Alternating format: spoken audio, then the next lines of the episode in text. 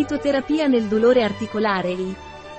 L'infiammazione, oltre ai sintomi associati che ha di per sé, il dolore, contribuisce al peggioramento di altri disturbi. Diverse piante sono state utilizzate per secoli per trattare il dolore e l'infiammazione.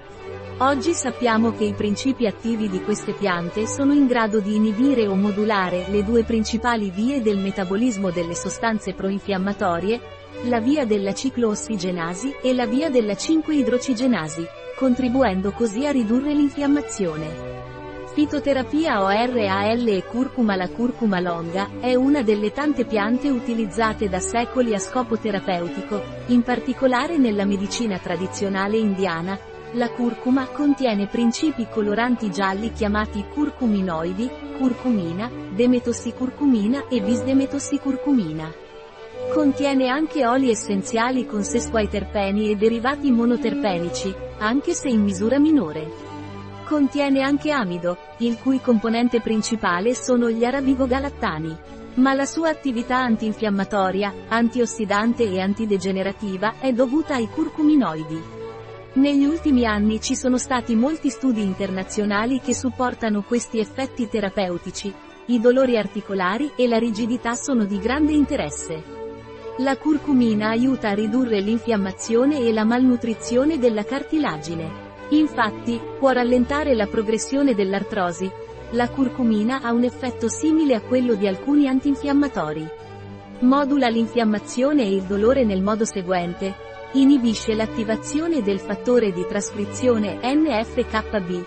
Riduce l'espressione di IL-1 e TNFA. Riduce l'espressione di COX-2, che riduce la produzione di PGE2. Riduce l'espressione di LOX, e quindi di leucotrieni. Riduce l'espressione delle metalloproteasi. Previene l'apoptosi dei condrociti indotta da IL-1. Aumenta l'espressione delle citochine antinfiammatorie il 10 Riduce il tasso di ROS e perossidazione lipidica grazie alla sua capacità di aumentare l'attività della catalasi e della SOD e grazie alla sua stessa attività antiossidante. Anche se è riconosciuto che la curcumina è la principale molecola attiva della curcuma, è importante consumarla tutta e non solo uno dei suoi ingredienti bioattivi, poiché funziona meglio quando sono presenti tutti i suoi elementi bioattivi. Questo accade in molti composti naturali. La curcuma può anche essere usata localmente, anche se è molto meno comune e gli studi sono molto meno conclusivi. La tolleranza e la sicurezza della curcuma sono molto elevate, ma sono state descritte alcune controindicazioni o effetti collaterali che meritano di essere menzionati.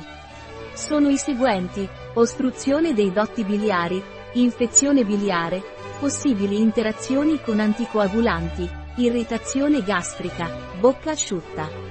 Un articolo di Catalina Vidal Ramirez, farmacista, dirigente presso bio-pharma.es. Le informazioni presentate in questo articolo non sostituiscono in alcun modo il parere di un medico.